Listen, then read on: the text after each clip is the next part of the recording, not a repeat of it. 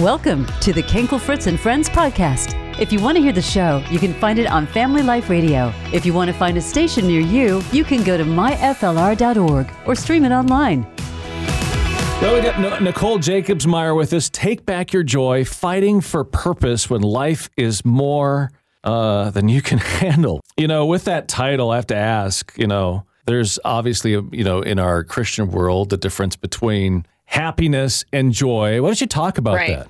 Yeah, I mean, I really think that happiness is something that is very fleeting and it's based on circumstances, and I can just be happy for the moment, for the day, whatever. But then joy, joy is just so different. It's the assurance that God is with us regardless of what we go through. Joy is the unshakable foundation. Joy is a relationship with Christ. And I think it's very easy to combine the two and say the only way you can have joy is if you are happy, but they are very different. That's true.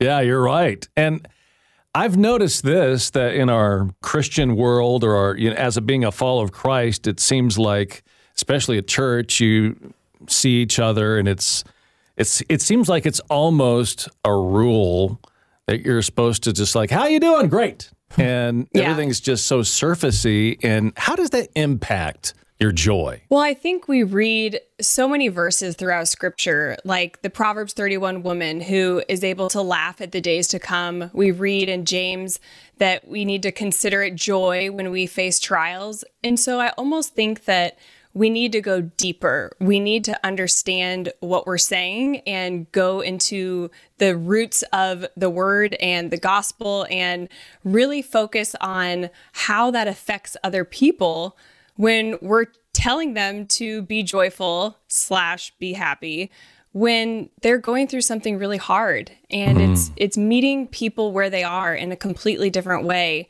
when we almost determine the definitions and talk deeper than just, I'm fine, how are you? Oh, I'm good. And that's just shallow and it's surfacey. Yeah. And there's so, people are going through so much heartache. And to get to that next level, we need to be able to talk really deep and talk about the hard things as well as the great things. It's good. Appreciate that. You know, um, Nicole, chapter three.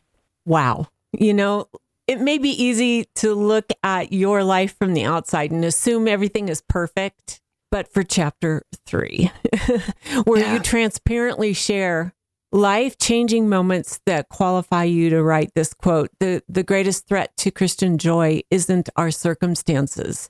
Oh my, what a statement that you've made there. Please tell us some of the stories of your young life that really help you shape this belief that we can't rely on our circumstances for how we experience joy. Yeah, growing up in a Christian home, it was so easy to feel like I was in a bubble, just a bubble of um, just being innocent and naive and having great surroundings, great people in my life.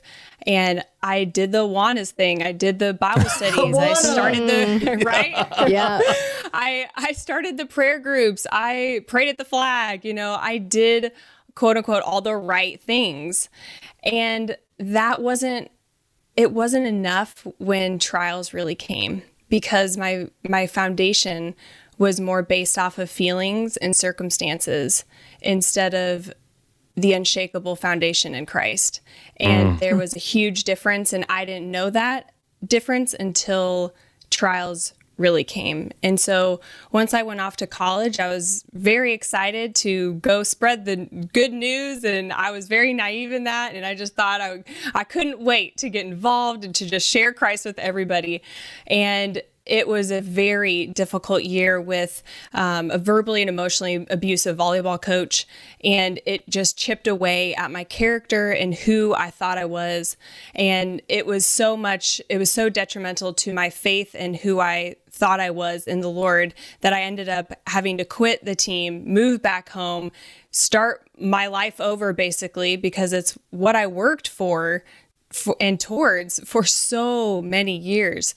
And right when I thought, you know, things were kind of looking up, I got involved in a new volleyball program, a new school, and just started to think that life was going well again. my dad kind of dropped a bombshell on our family, and he was conf- confessing how he was living in sin, living a double life. And then shortly after that, I went through the most horrific experience and was raped. And so having this slew of brokenness and pain and looking at my circumstances and thinking, how in the world am I supposed to pray and worship and read the word when God says he's my provider, he's my shield, he's my strength?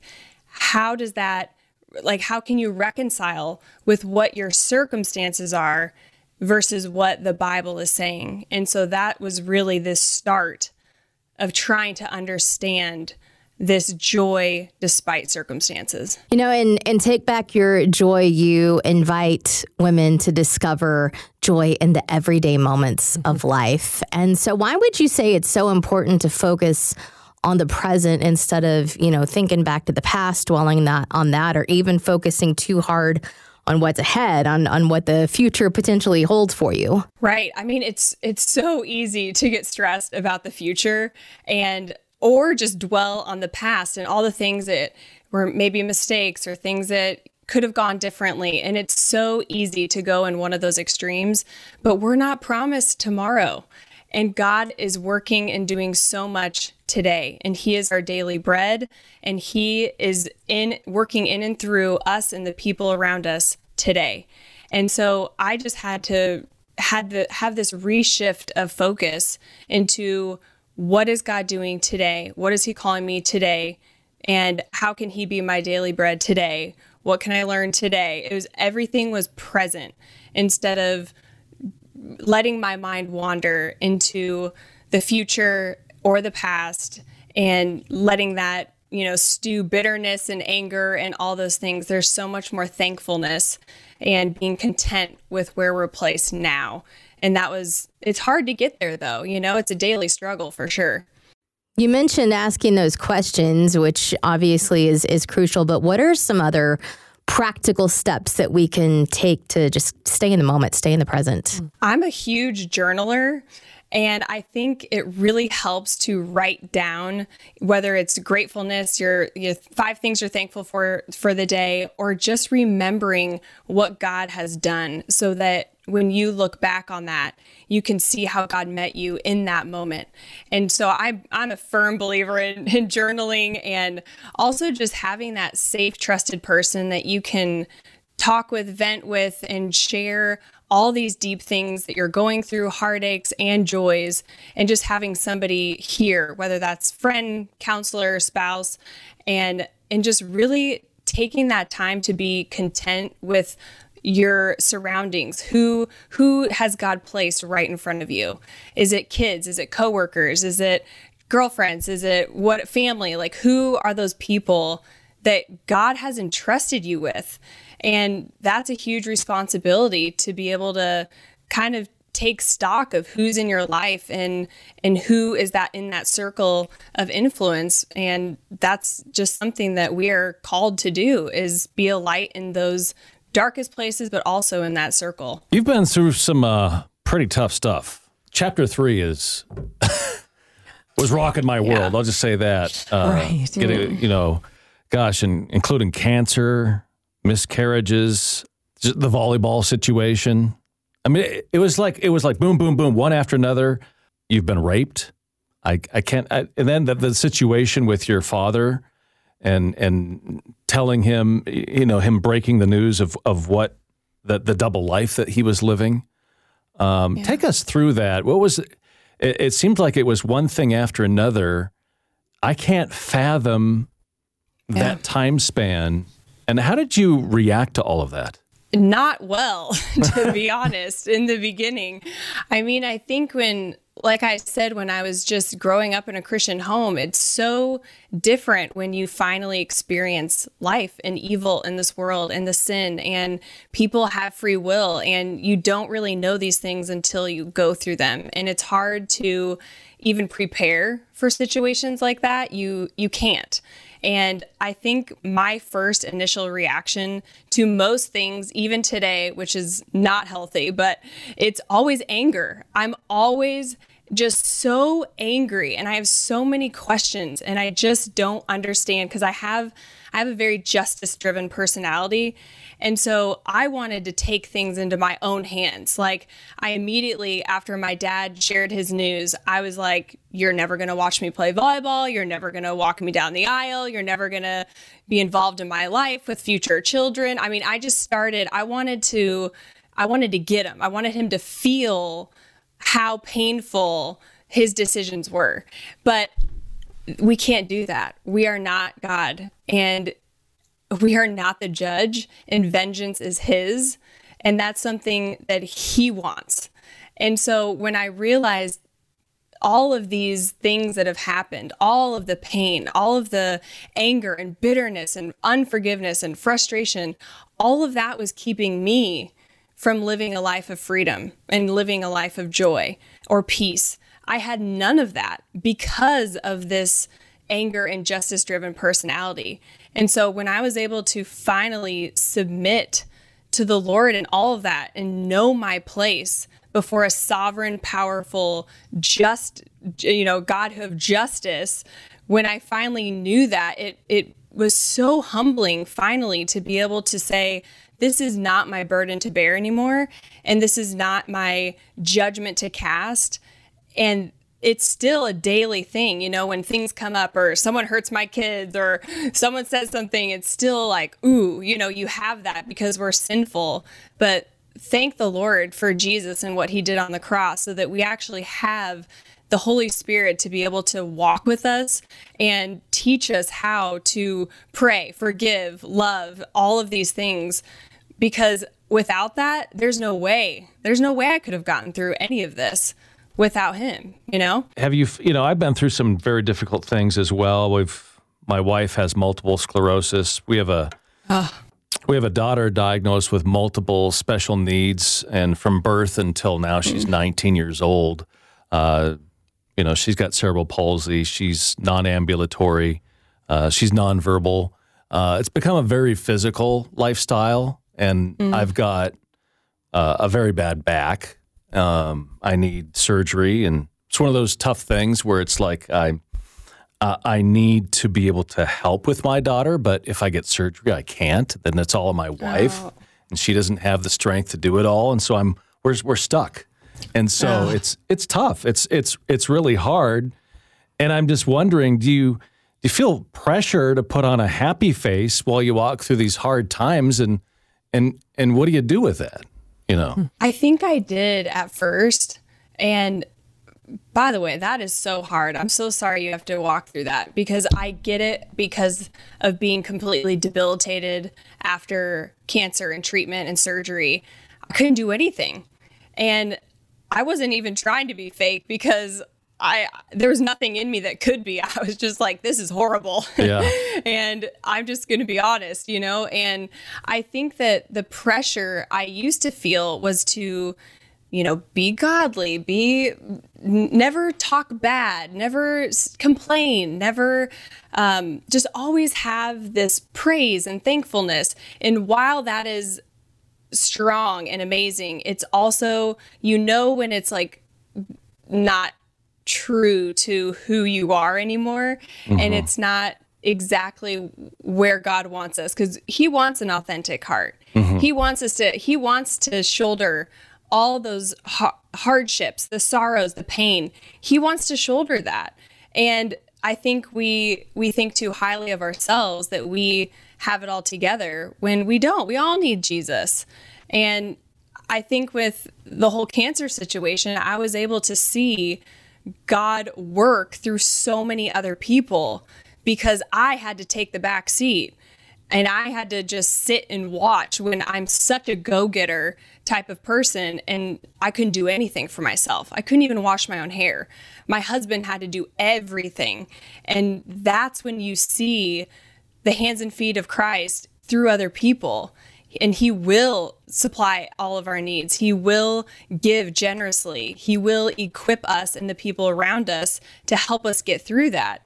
But it's not until we submit and say, I can't do this anymore, and I am not God, and thank you for, you know, thank you, Lord, that you have people who are so quick to want to serve.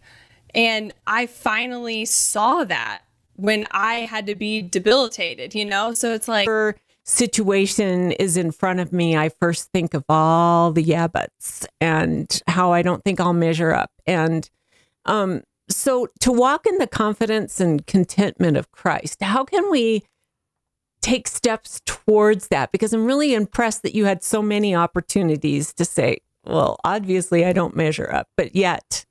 Um, God has provided for you. How can we find our joy? Oh, man. I think this is something that I'm actually dealing with all over again right now. And it's it's something that, again, all of these daily practices, all of these lessons, all of these things that we learn throughout our lifetime, they they come back.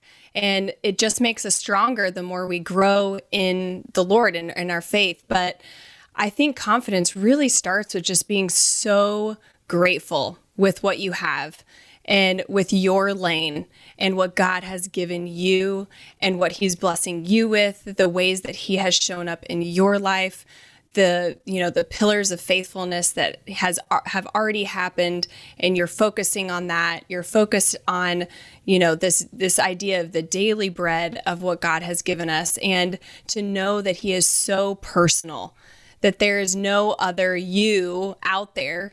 It's And it's this relationship and this oneness with Christ that we're able to have when we can submit and know that this, what I have right in front of me, is all that I need. And I'm so grateful for all of it. And I think when trials come, though, that it, it sets us off a little bit to where no one's really grateful for trials. No one's grateful for, oh, I love suffering so much. No one's saying that, right?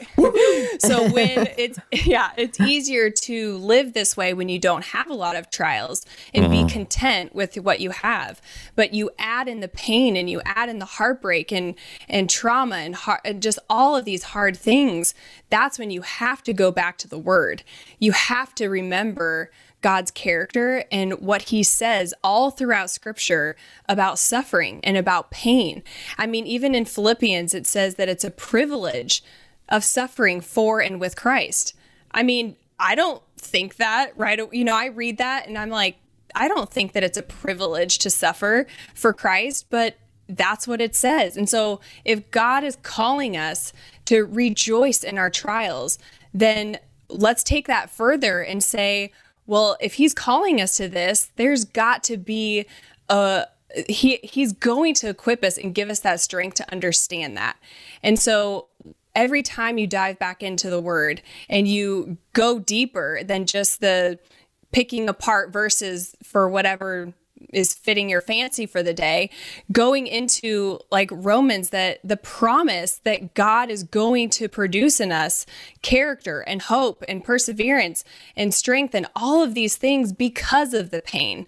And so we can rejoice knowing that we're going to be made more like his son. And isn't that the whole point? To glorify the Lord in all circumstances and to lead others to him and make disciples.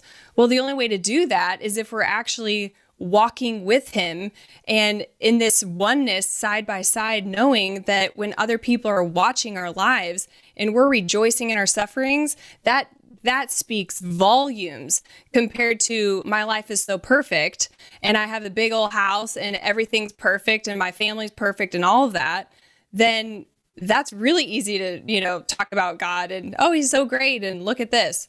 But man, when you've got sufferings and you can showcase the glory of God in that, I think that speaks volumes for non-believers and believers to be encouraged in the faith and keep going. Mm. I love what you said about pillars of remembrance and looking back at what God has provided for you, and and remind yourself um, of of those provisions. Um, David did that. He looked back before facing Goliath and looked back at the how God had provided. So yeah. I really appreciate that.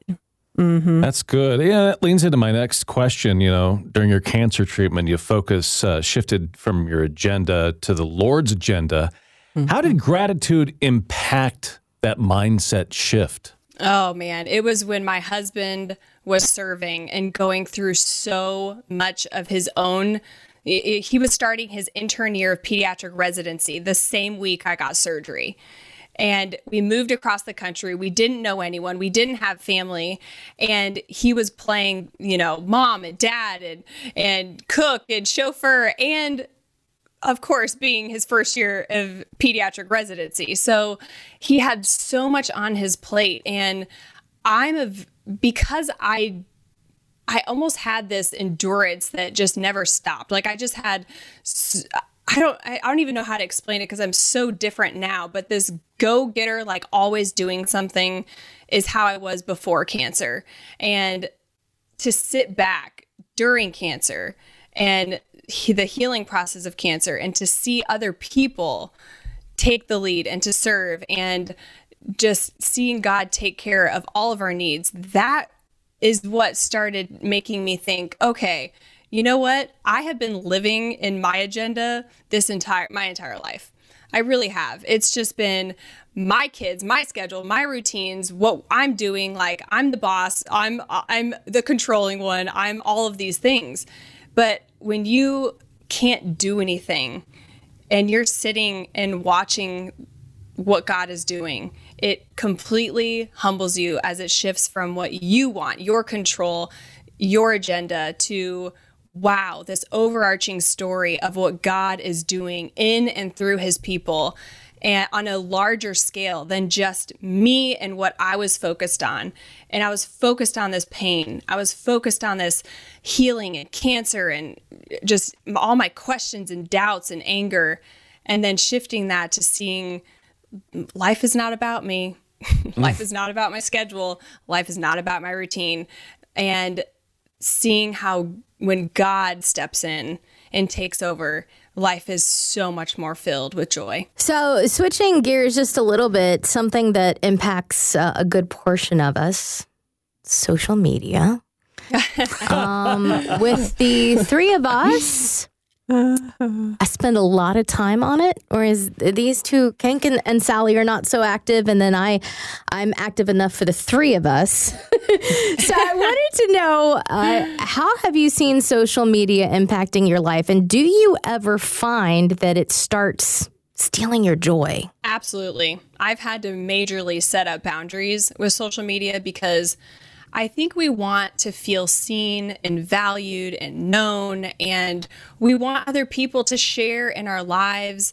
And I think sometimes we hop on social media to think maybe someone can share in my sufferings for the day. You know, we're supposed mm. to share in each other's sufferings and the joys, and weep with those who weep and rejoice with those who are rejoicing. But social media is all about the rejoicing part. Like there's not yeah. a lot of, there's not a lot of the weeping with those who weep, because that is meant to be in the body of believers, with the people around you, in your church, in your life, in your family, your circle of friends. And we think that, well, one, I think we, we think everybody cares. Like they just don't, everybody has their own lives. And it almost made me think, you know, every time I go on social media, I want some type of validation. I either want someone to notice me, I want someone to like my stuff, I want someone to comment, maybe message me, maybe whatever. But if we forget where our validation comes from and how we must decrease in order for the Lord to increase, then we have we have this backwards.